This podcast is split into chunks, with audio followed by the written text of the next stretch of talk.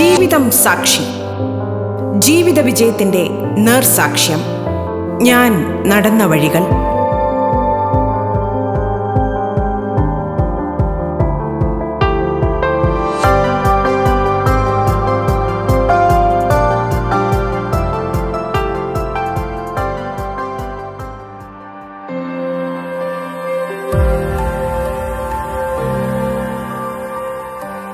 നമസ്കാരം പ്രിയ ശ്രോതാക്കളെ. ജീവിതാനുഭവങ്ങളിൽ പകച്ചുപോകാതെ സംഗീത ലോകത്ത് വേറിട്ട ശബ്ദമായി മാറിയ വ്യക്തിത്വം ചുമട് താങ്ങി ബാൻഡിലൂടെ മലയാളികൾക്ക് പ്രിയപ്പെട്ട സംഗീത് വിജയനാണ് ജീവിതം സാക്ഷിയിൽ ഇന്ന് നമുക്കൊപ്പമുള്ളത്.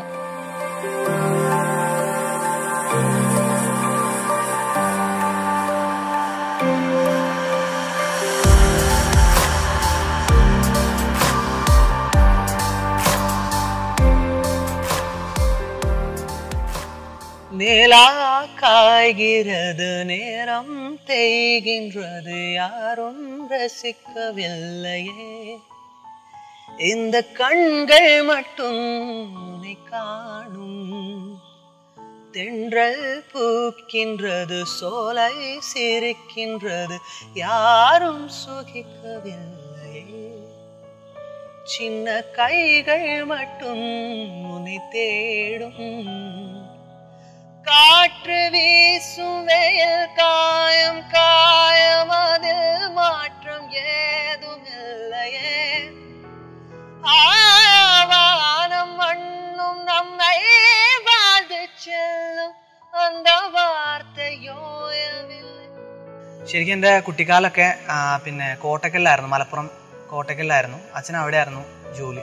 അപ്പം ഞാൻ അവിടെയാണ് പഠിച്ചതും വളർന്നതൊക്കെ അപ്പം ഞാൻ ഈ പാട്ടുകൾ പാട്ടുകളോട് എനിക്ക് ഇഷ്ടം തോന്നി തുടങ്ങുന്നത് എന്റെ മാമൻ പണ്ട് കാസറ്റുകളൊക്കെ കൊണ്ടുവന്ന കുറേ പാട്ടുകളൊക്കെ ഇങ്ങനെ കേൾക്കുമായിരുന്നു. അത് കേട്ടാണ് എന്റെ ചെറുപ്പം ഇങ്ങനെ തുടങ്ങുന്നത്. അപ്പോൾ മാമൻ സെമി ക്ലാസിക്കൽ ടച്ചുള്ള കുറേ നല്ല പാട്ടുകളൊക്കെ ഇങ്ങനെ കാസറ്റ് കൊണ്ടുവരും ഇടും. അപ്പോൾ അതൊക്കെ ഞാൻ ഇങ്ങനെ ഒബ്സർവ് ചെയ്താണ് ഞാൻ ഈ പാട്ടുകൾ ആദ്യം പാട്ടിനോട് താല്പര്യം തോന്നുന്നത്. അപ്പോൾ അങ്ങനെ മാമൻ കുറേ പാട്ടുകളൊക്കെ പഠിപ്പിച്ചു തരും. അപ്പം അങ്ങനെയാണ് കുട്ടിക്കാലത്തെ സംഗീതം എന്റെ സംഗീതത്തിന്റെ വളർച്ച തുടങ്ങുന്നത്. എന്റെ ഫസ്റ്റ് സ്റ്റേജ് പെർഫോമൻസ് എന്ന് പറയുമ്പോൾ മൂന്നാം ക്ലാസ്സിലെ ആദ്യം എനിക്ക് ഓർമ്മ വരുന്നത് മൂന്നാം ക്ലാസ്സിലെ പദ്യപാരായണമാണ്.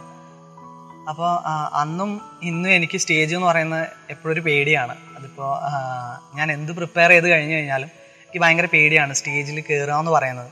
എനിക്ക് അശ്വമേധം എന്ന് പറയുന്ന വയലാറിന്റെ കവിതയാണ് മാമൻ പഠിപ്പിച്ച് തന്നിട്ടുള്ളത്. കൂടെ ഉണ്ടായിരുന്ന ഒരു കുട്ടി പോയിട്ട് അന്ന് ഞങ്ങൾക്ക് പഠിക്കാണ്ടായിരുന്ന ചോണനുറുമ്പിന് വഴിയിൽ കാണും എന്ന് പറയുന്ന കവിത പാടി. തൊട്ടടുത്ത കുട്ടി പോയിട്ട് മങ്ങിയ കാഴ്ചകൾ കണ്ടുമടുത്തു കണ്ണടകൾ വേണം ആ പാട്ട് ആ കവിത ചൊല്ലി. അപ്പോൾ അടുത്ത എന്റെ കൂടായിരുന്നു അപ്പം ഞാൻ സ്റ്റേജിൽ കയറി ഞാൻ ആകെ ഔട്ടായി പോയി. എന്താ എന്താ ചെയ്യേണ്ടതെന്ന് ഒരു ഐഡിയ ഇല്ല. അപ്പോൾ ഞാൻ പാടാനുള്ള ആ പാട്ട് നമ്മുടെ കവിത മറന്നുപോയി. അതിൽ ഫസ്റ്റ് ഞാൻ പിന്നെ മുമ്പത്തെ കുട്ടി പാടിയ കവിത അങ്ങ് പാടി. മങ്ങിയ കാഴ്ചകൾ കണ്ടുമടുത്തു. മങ്ങിയ കാഴ്ചകൾ കണ്ടുമടുത്തു എന്ന് പറഞ്ഞ് തുടങ്ങി. ഞാൻ പകുതി വെച്ച് നിർത്തി. അതറിയില്ലല്ലോ. വീണ്ടും ഞാൻ അതിനു മുന്നേ കുട്ടി പാടിയ ചോണന്റെ മുമ്പിന് വഴിയിൽ കാണും എന്ന് പറയുന്ന കവിത ചൊല്ലാൻ തുടങ്ങി. അതും പകുതി വെച്ച് നിർത്തി. അപ്പോഴേക്കും സ്റ്റേജിൽ മൊത്തം ചിരിയായി. പിന്നെ മീൻസ് ജഡ്ജൊക്കെ നോക്കി ചിരിക്കാൻ തുടങ്ങി. പിള്ളേരെല്ലാവരും നിന്ന് ഭയങ്കര ചിരി. അപ്പോൾ അവിടെ നിന്ന് എന്ന് പറയുന്ന ആ ഒരു പ്രത്യേക അനുഭവമായിരുന്നു. അതായിരുന്നു എന്റെ ഫസ്റ്റ് പിന്നെ ഞാൻ എന്റെ ഡയറക്റ്റായി എന്റെ പിന്നെ എനിക്ക് മാമൻ പഠിപ്പിച്ചെന്ന കവിത ഞാൻ ചൊല്ലി. ആരൊരാളൻ കുതിരയെ കെട്ടുവാൻ പറയുന്ന കവിത ഞാൻ ചൊല്ലി. എന്തോ ഭാഗ്യവശാൽ എനിക്ക് പ്രൈസ് കിട്ടി. അതായിരുന്നു എന്റെ തുടക്കം എന്ന് പറയുന്നത്. ഫസ്റ്റത്തെ സ്റ്റേജ് പെർഫോമൻസ് എന്ന് പറയുന്നത് അതായിരുന്നു. കാറ്റിൽ മൊഴി ഒലിയായിസയാ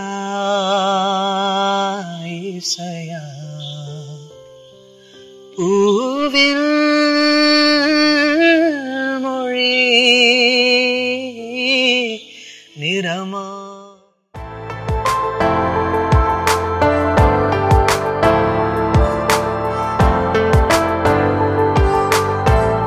നിങ്ങൾ കേട്ടുകൊണ്ടിരിക്കുന്നത് ജീവിതം സാക്ഷി.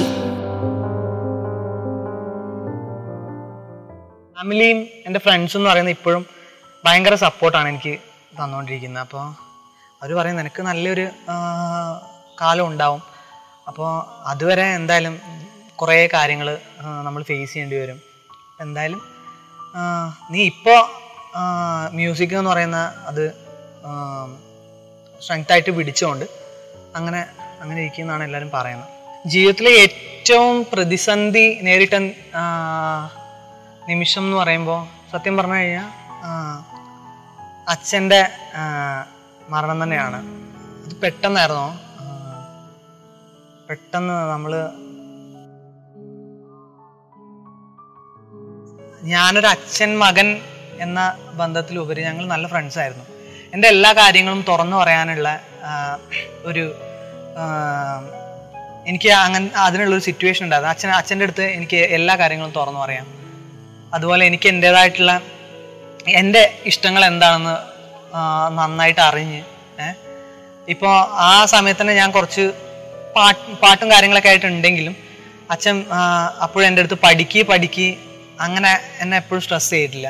എന്റെ അടുത്ത് നിനക്ക് ഇഷ്ടമുള്ള കാര്യങ്ങൾ നീ ചെയ്യ്. അതിൽ നിനക്ക് എന്തെങ്കിലും ആവാൻ പറ്റുമെങ്കിൽ അതാണ് ഏറ്റവും വലിയ കാര്യം. അല്ലാണ്ട് കുറേ പഠിക്ക് പഠിക്ക് പഠിക്ക് അങ്ങനത്തെ അങ്ങനത്തെ ഒരു അങ്ങനെയൊന്നും അച്ഛൻ എന്റെ അടുത്ത് പറഞ്ഞിട്ടില്ല. എന്റെ ഇഷ്ടങ്ങളായിരുന്നു അച്ഛന്റെ ഇഷ്ടം. അച്ഛന് കറക്റ്റായിട്ട് അറിയായിരുന്നു. മീൻസ് എന്ത് ഞാനിങ്ങനെ പാട്ടാണെങ്കിൽ അത് തന്നെ ഒരു പൊസിഷനിൽ എത്തുമെന്ന് അച്ഛന് ഭയങ്കര ഒരു വിശ്വാസം ഉണ്ടായിരുന്നു. അതിനു വേണ്ടിയിട്ടാണ് ഞാൻ ഇപ്പോഴും വർക്ക് ചെയ്യുന്നത് അതിനുശേഷം ഞാൻ യു പിയിലും ഹൈസ്കൂളിലൊക്കെ ഇങ്ങനെ ലളിതഗാനം അതുപോലെ തന്നെ പദ്യപാരായണം മാപ്പിളപ്പാട്ട് അങ്ങനെ പിന്നെ പരിപാടികളിലൊക്കെ പങ്കെടുക്കാൻ തുടങ്ങി. സബ് ജില്ല ജില്ല ഒക്കെ പോവാനൊക്കെ തുടങ്ങി.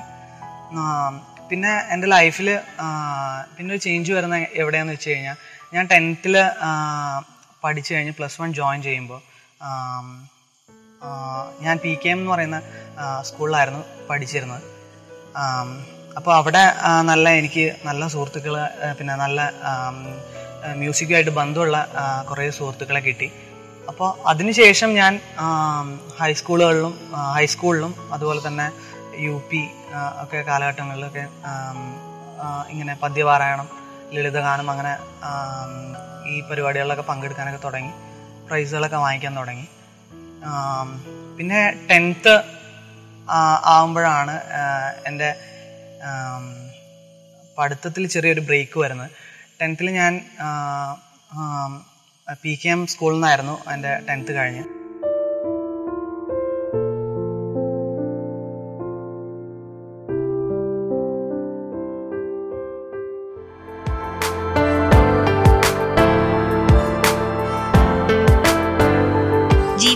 സാക്ഷി ഇടവേളയ്ക്ക് ശേഷം തുടരും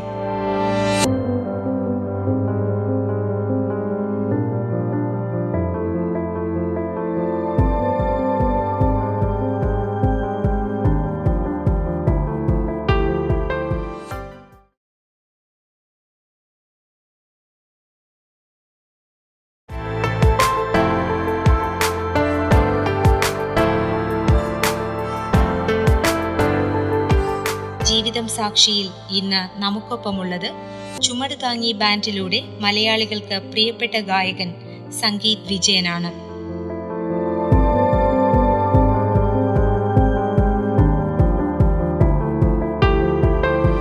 ഡ്രീംസ് എന്ന് പറയുമ്പോൾ നല്ല നല്ല പ്രൊജക്റ്റുകൾ ചെയ്യണം എന്ന് തന്നെയാണ് ആഗ്രഹം. അപ്പോൾ ഇനി ഇപ്പോൾ ഈ ലോക്ക്ഡൗണും കാര്യങ്ങളൊക്കെ എന്ന് തീരും ഒന്നും അറിഞ്ഞൂടാ. ഇപ്പം ഞാൻ ആക്ച്വലി ഒരു വർക്കിലായിരുന്നു അത് കൺഫേം ഒന്നും ആയിട്ടുണ്ടായിരുന്നില്ല. നമ്മുടെ അശോക് കുമാർ സർ ഡയറക്റ്റ് ചെയ്യുന്ന. അതുപോലെ ഒരു മൂവിന്റെ ഒരു പ്രൊജക്റ്റിലായിരുന്നു സംഭവം സ്ക്രിപ്റ്റ് സ്ക്രിപ്റ്റ് ഒക്കെ കഴിഞ്ഞ് അതിന്റെ ഡിസ്കഷൻസ് ഒക്കെ കഴിഞ്ഞായിരുന്നു.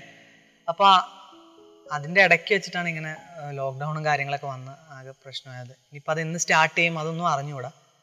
ഭാവിയിൽ നല്ല നല്ല വർക്കുകൾ ചെയ്യാൻ പറ്റുമെന്ന് വിശ്വസിക്കുന്നു. നല്ല നല്ല വർക്കുകൾ കിട്ടണം. പാടുന്നു. പ്രിയരാഗങ്ങൾ ചിരിമായാതെ നഗരം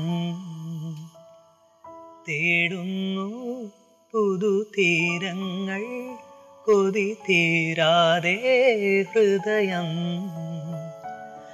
കണ്ണെത്താ ദൂരത്ത് കൺചിങ്ങും ദീപങ്ങൾ നാം കണ്ട സ്വപ്നങ്ങൾ പോ ലൈലാകമേ പൂച്ചൂടുമോ വിടവാങ്ങുമീ രാത്രി തൻ വാതിലിൽ ആകാശമേ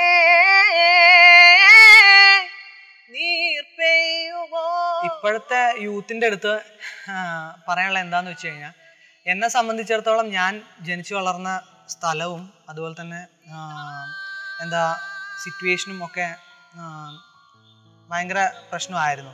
കാരണം സിനിമ എന്ന് പറയുന്നത് സ്വപ്നം കാണാൻ മാത്രം പറ്റുന്ന ഒരു അവസ്ഥയിലായിരുന്നു ഞാൻ. കാരണം ഞങ്ങൾ പിന്നെ തിയേറ്റേഴ്സിലും അതുപോലെ തന്നെ ടി വികളിൽ മാത്രം സിനിമ അങ്ങനെ ഒരു ഇതിലുണ്ടായിരുന്ന ഒരു മനുഷ്യനാണ്. അതിനുശേഷം ഞാൻ ട്രിവാൻഡ്രത്ത് വരുന്ന വരുമ്പോഴാണ് എനിക്ക് ടോട്ടലി എന്റെ ലൈഫൊക്കെ മാറുന്നത്. ഇങ്ങനെ പടം ചെയ്യാൻ പറ്റുന്നു ഇങ്ങനെ നല്ല നല്ല സുഹൃത്തുക്കൾ വരുന്നു. കുറേ കുറേ നല്ല കാര്യങ്ങൾ ചെയ്യാൻ പറ്റുന്നത് ട്രിവാൻഡ്രത്ത് വന്നിട്ടാണ്. അപ്പോൾ എനിക്ക് ഇപ്പോഴത്തെ യൂത്തിന്റെ അടുത്ത് പറയാനുള്ളത് എന്താ വെച്ച് കഴിഞ്ഞാൽ നിങ്ങളുടെ പാഷൻ എന്താണോ അത് മുറുകെ പിടിക്കുക. അതിനുവേണ്ടി നമ്മൾ ടൈം സ്പെൻഡ് ചെയ്യുക. ഏ ആം, ഇതൊക്കെയാണ് എനിക്ക് യൂത്തിന്റെ അടുത്ത് പറയാനുള്ളത്. നമ്മൾ നമ്മളുടെ ഉള്ളിലൊരു കലയുണ്ടെങ്കിൽ അത് മാക്സിമം ഡെവലപ്പ് ചെയ്യാൻ നോക്കുക. ഉപേക്ഷിക്കാണ്ട് മുറുക്കെ പിടിക്കുക. നമുക്ക് എന്തായാലും നമ്മളുടെ ഒരു സമയം ഉറപ്പായിട്ടും വരും. അങ്ങനെ അമ്മയുടെ നാട്ടിൽ പോയി. അങ്ങനെ അമ്മയുടെ നാട്ടിൽ പോയപ്പോൾ ഫസ്റ്റ് ഞാൻ കോമേഴ്സ് ചെയ്തു. അതിനുശേഷം ഞാൻ സയൻസ് ചെയ്തു. വീണ്ടും വീട്ടുകാർ പഠിപ്പിക്കുക എന്നുള്ള ഇത് അവരുടെ മുന്നിൽ എങ്ങനെ നിൽക്കും മീൻസ് അങ്ങനെയൊക്കെ കുറച്ച് കോംപ്ലിക്കേഷൻ ആയി. ഞാൻ കുറച്ച് ചെറിയ ചെറിയ ജോലിക്കൊക്കെ പോകാൻ തുടങ്ങി. അമ്മാവിന്റെ ഒപ്പം തന്നെ കുറച്ച് ആശാരിപ്പണി അതുപോലെ പെയിന്റിങ് അങ്ങനത്തെ കുറേ വർക്കുകളിലൊക്കെ പോയി തുടങ്ങി. അപ്പോൾ പഠിത്തം അങ്ങനെ നിൽക്കുവാണ്. പത്ത് കഴിഞ്ഞിട്ട് അങ്ങനെ നിൽക്കുവാണ്. അപ്പോൾ അതിന്റെ ഇടയ്ക്ക് ഞാൻ നെന്മാറ എനിക്ക് നെന്മാറയായിരുന്നു ആശാരിപ്പണിയൊക്കെ ഉണ്ടായിരുന്നത്. അപ്പോൾ അവിടെ പണിയെടുക്കുമ്പോൾ തുടക്കത്തിലൊക്കെ ഞാനിങ്ങനെ റോട്ടിലൊക്കെ ഇറങ്ങുമ്പോൾ കുറേ പിള്ളേർ ഇങ്ങനെ ബാഗൊക്കെ എടുത്ത് ഇങ്ങനെ സ്കൂളിൽ പോകുന്ന കാണാം. അപ്പം എനിക്ക് ഭയങ്കര പുതിയ എന്ത് ചെയ്യുന്നേ? എനിക്ക് ഒരവസരം കൂടി കിട്ടിയായിരുന്നെങ്കിൽ എനിക്ക് വീണ്ടും പഠിക്കായിരുന്നു നന്നായിട്ട് പഠിക്കായിരുന്നു എന്നൊക്കെ വിചാരിക്കായിരുന്നു. അപ്പം അങ്ങനെ ഒരു വർഷം ഞാനിങ്ങനെ പിന്നെ ആശാരിപ്പണിക്കും പെയിന്റിങ്ങിനൊക്കെ ഇങ്ങനെ ഇങ്ങനെ പോയി. അതിനുശേഷം ഞാൻ വീട്ടുകാരടുത്ത് പറഞ്ഞു ഇങ്ങനെ എനിക്ക് പഠിക്കണം. എനിക്കിങ്ങനെ ജോലിക്ക് പോകുന്നതിൽ കുഴപ്പമൊന്നുമില്ല. എനിക്ക് പഠിച്ചാൽ കൊള്ളാമെന്നുണ്ട് എന്ന് പറഞ്ഞപ്പോൾ അപ്പോൾ വീട്ടുകാർ അച്ഛൻ എന്റെ അടുത്ത് പറഞ്ഞു കുഴപ്പമില്ല നീയായിട്ട് ബ്രേക്ക് ചെയ്തതാണ്. അപ്പോൾ നിനക്ക് പഠിക്കണം എന്നുണ്ടെങ്കിൽ നിനക്ക് എപ്പോഴും നമ്മൾ അതിനുള്ള അവസരങ്ങൾ ഒരുക്കി തരും. അപ്പോൾ നിനക്ക് പഠിക്കണമെങ്കിൽ പഠിക്കാമെന്ന് പറഞ്ഞിട്ട് അമ്മയുടെ നാട്ടിൽ വെട്ടത്തൂർ സ്കൂളിൽ ഞാൻ അങ്ങനെ പ്ലസ് വണ്ണ് ജോയിൻ ചെയ്യിപ്പിച്ച്. അങ്ങനെ ജോയിൻ ചെയ്ത് അത് കംപ്ലീറ്റ് ആയി. ഫേമസ് ഒന്നുമല്ല. മഹേഷ് മധു എന്ന് പറയുന്ന നമ്മുടെ ഒരു സുഹൃത്ത് ചെയ്ത ഒരു ഷോർട്ട് ഫിലിമാണ് അതിനുശേഷം എന്റെ ഉമ്മാക്ക് എന്ന് പറയുന്ന ഒരു ഷോർട്ട് ഫിലിം ചെയ്തു. ഇതൊക്കെ ചെറിയ ചെറിയ വർക്കുകളാണ്. നമ്മുടെ ഹോസ്റ്റൽ ലൈഫിൽ നമ്മൾ ഉണ്ടാക്കുന്ന ക്രിയേറ്റിവിറ്റി അങ്ങനെ കണക്കാക്കാനേ പറ്റുള്ളൂ. വലിയൊരു ഷോർട്ട് ഫിലിം ഒന്നും അങ്ങനെയൊന്നും പറയാൻ പറ്റില്ല. അങ്ങനെയാണ് ഞാൻ സ്റ്റാർട്ട് ചെയ്യുന്നത്. ഈ ആശകൾ തൻ മൺതോണിയുമായി തുഴഞ്ഞരികെ ഞാൻ വരാം. എന്റെ നെഞ്ചാകെ നീയല്ലേ എന്റെ ഉന്മാദം നീ അല്ലേ?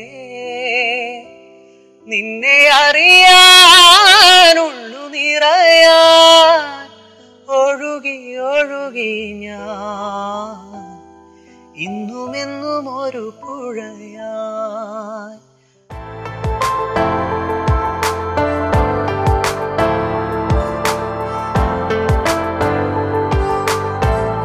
നിങ്ങൾ കേട്ടുകൊണ്ടിരിക്കുന്നത് ജീവിതം സാക്ഷി. ഹോസ്റ്റൽ ജീവിതത്തിൽ ഒരു ദിവസം മഹേഷ് മധു എന്ന് പറയുന്ന എന്റെ സുഹൃത്ത് എനിക്ക് ഒരു നാല് വരി എഴുതി തന്നു. അണിവാക എന്ന് പറയുന്ന ഒരു സോങ് അപ്പം അത് കുറച്ച് എഴുതി അതിനുശേഷം നമ്മുടെ തന്നെ ഒരു കോമൺ ഫ്രണ്ട് അനഘ അനുപമ എന്ന് പറയുന്ന ഒരാളും കൂടി ഇത് കംപ്ലീറ്റ് ചെയ്തു. അങ്ങനെ രണ്ടുപേരും കൂടി ചേർന്ന് എനിക്കൊരു പാട്ട് ഇങ്ങനെ കമ്പോസ് ചെയ്യാൻ വേണ്ടി തന്നു. അത് ഞാനിങ്ങനെ വെറുതെ കമ്പോസ് ചെയ്ത് നമ്മൾ നമ്മളന്ന് ഒരു ഫേസ്ബുക്ക് പോസ്റ്റായിട്ട് ഇട്ടു. അതിനുശേഷം ഒരു രണ്ട് വർഷത്തിന് ശേഷം ഇത് നമ്മുടെ ഹോസ്റ്റലിൽ തന്നെ വേറൊരു സുഹൃത്തുണ്ട് അമൽ എന്ന് പറഞ്ഞിട്ട്. അമൽ ഒരു മൂവി ചെയ്യാൻ ഇടയായി. നീർമാതളം പൂത്തകാലം എന്ന് പറയുന്ന ഒരു അപ്പം ആ, മൂവി ചെയ്തപ്പോൾ എന്റെ അടുത്ത് പറഞ്ഞു "ആ, നമ്മുടെ അന്ന് ചെയ്ത അണിവാക എന്ന് പറയുന്ന സോങ് എനിക്ക് തരാവോ? പിന്നെ നമുക്ക് പടത്തിൽ ചെയ്യാൻ പറ്റുമോ എന്ന് ചോദിച്ചു. അങ്ങനെയാണ് അണിവാക ഞാൻ പിന്നെ ആ മൂവിക്ക് വേണ്ടി കൊടുക്കുന്നത്. ശരിക്കും പറഞ്ഞു കഴിഞ്ഞാൽ അണിവാക മുന്നേ തന്നെ ഫേസ്ബുക്കിൽ നമ്മൾ പോസ്റ്റ് ചെയ്ത ഒരു വീഡിയോ ആയിരുന്നു. അപ്പം അങ്ങനെയാണ് എന്റെ മൂവി ഡെബ്യൂ വരുന്നത്. അതിനുശേഷം ഒന്ന് രണ്ട് അഡ്വർടൈസ്മെന്റ്സ് ഒക്കെ ചെയ്യാൻ പറ്റി. ഇതൊക്കെയാണ് ഇതുവരെ എന്റെ ജീവിതത്തിൽ നടന്ന സംഭവം എന്ന് പറയുന്നത്. പിന്നെ ചുമട് താങ്ങി ചുമട് താങ്ങി ലൈവ് ഷോസ് ഒക്കെ ചെയ്യാൻ തുടങ്ങി. മീൻസ് അത് ടൂ തൗസൻഡ് സെവന്റീനിൽ തന്നെ നമ്മൾ ആക്റ്റീവ് ആയിരുന്നു. അവർ അക്വസ്റ്റിക് സ്റ്റൈൽ തുടങ്ങി. അതിനുശേഷം നമ്മൾ ടൂ തൗസൻഡ് എയ്റ്റി ആയപ്പോൾ അത് വലിയ ബാൻഡ് ആക്കി. അതിനുശേഷം നമ്മൾ മ്യൂസിക് മോജോ ഓട്ടം ലീഫ് അതുപോലെ അങ്ങനെ കുറച്ച് ഷോസ് ഒക്കെ ചെയ്തു മധുപോലെ പെയ്ത മഴയെ മനസ്സാകെ അഴകായി നനയേ ഇണയായ ശലഭം പോലെ ഇണയായ ശലഭം പോലെ നീയും ഞാനും മാറി. നമുക്ക് ബാൻഡിൽ ഒരു നല്ലൊരു ബ്രേക്ക് കിട്ടുന്നതെന്ന് പറയുന്നത് മാണിക്യമൽറായ പൂവി എന്ന് പറയുന്ന ആ സോങ് നമ്മൾ അഡാർ ലെവൽ ചെയ്തപ്പോഴാണ്. ഈ മാണിക്യമൽറായ പൂവി മുമ്പേ ഉള്ള കുറേ കാലങ്ങൾക്ക് മുമ്പേ കമ്പോസ് ചെയ്തൊരു സോങ് ആണ്. അപ്പോൾ ഒരു പെരുന്നാൾക്ക് സഫീറക്കയും വർമ്മയും അതുപോലെ തന്നെ അക്ഷയും കൂടി ഈ മാണിക്യമലരായ പൂവി എന്ന് പറയുന്ന സോങ് എടുത്ത് ഫേസ്ബുക്കിൽ അപ്ലോഡ് ചെയ്ത ഒരു അക്വസ്റ്റിക് സ്റ്റൈലിൽ അത് ഡയറക്ടർ ഒമർക്ക അത് കണ്ടു. അപ്പോൾ നമ്മളിങ്ങനെ ഒമർഖാന്റെ വൈഫിന്റെ ബ്രദറിന്റെ കല്യാണത്തിന് ക്ഷണിച്ചു ഇങ്ങനെ പെർഫോം ചെയ്യാൻ വേണ്ടിയിട്ട്. അപ്പോൾ നമ്മളങ്ങനെ അവിടെ പോയി പെർഫോം ചെയ്തു. അതിനുശേഷം ഒമർക്ക ഇങ്ങനെ ചോദിച്ചു. ഒമർക്കാക്ക് പാട്ട് നന്നായിട്ട് ഇഷ്ടപ്പെട്ടു. അപ്പോൾ ഒമർക്ക ചോദിച്ചു നമുക്കിത് മൂവിയിൽ ചെയ്യാൻ പറ്റുമോ? ഞാനിങ്ങനെ ഒരു അഡാർലോ എന്ന് പറയുന്ന മൂവി ചെയ്യുന്നുണ്ട്. അപ്പോൾ അതിൽ ഈ പാട്ട് ചെയ്യാം. നിങ്ങളെ ഫീച്ചർ ചെയ്യാൻ താല്പര്യമുണ്ട്. അപ്പോൾ നമുക്ക് അങ്ങനെ ചെയ്തുകൂടെ എന്ന് ചോദിച്ചു. നമ്മൾ ഓക്കെ പറഞ്ഞു. നമുക്ക് ഒരു മൂവിയിൽ ഫസ്റ്റ് കിട്ടുന്നൊരു അവസരമാണല്ലോ. അപ്പോൾ നമ്മൾ പറഞ്ഞു അതിന് കുഴപ്പമില്ലേക്ക ചെയ്യാമെന്ന് പറഞ്ഞു. അങ്ങനെയാണ് അഡാർ ലവ് അഡാർ നമ്മൾ ഫീച്ചർ ചെയ്യുന്നത്. അത് ഷാനിക്കാണ് അത് റീഅറേഞ്ച് ചെയ്ത്. അപ്പോൾ അതിലങ്ങനെ ഫീച്ചർ ചെയ്യാൻ പറ്റി. അത് ബാൻഡിൽ നോക്കുകയാണെങ്കിൽ നല്ലൊരു ബ്രേക്ക് ആയിരുന്നു.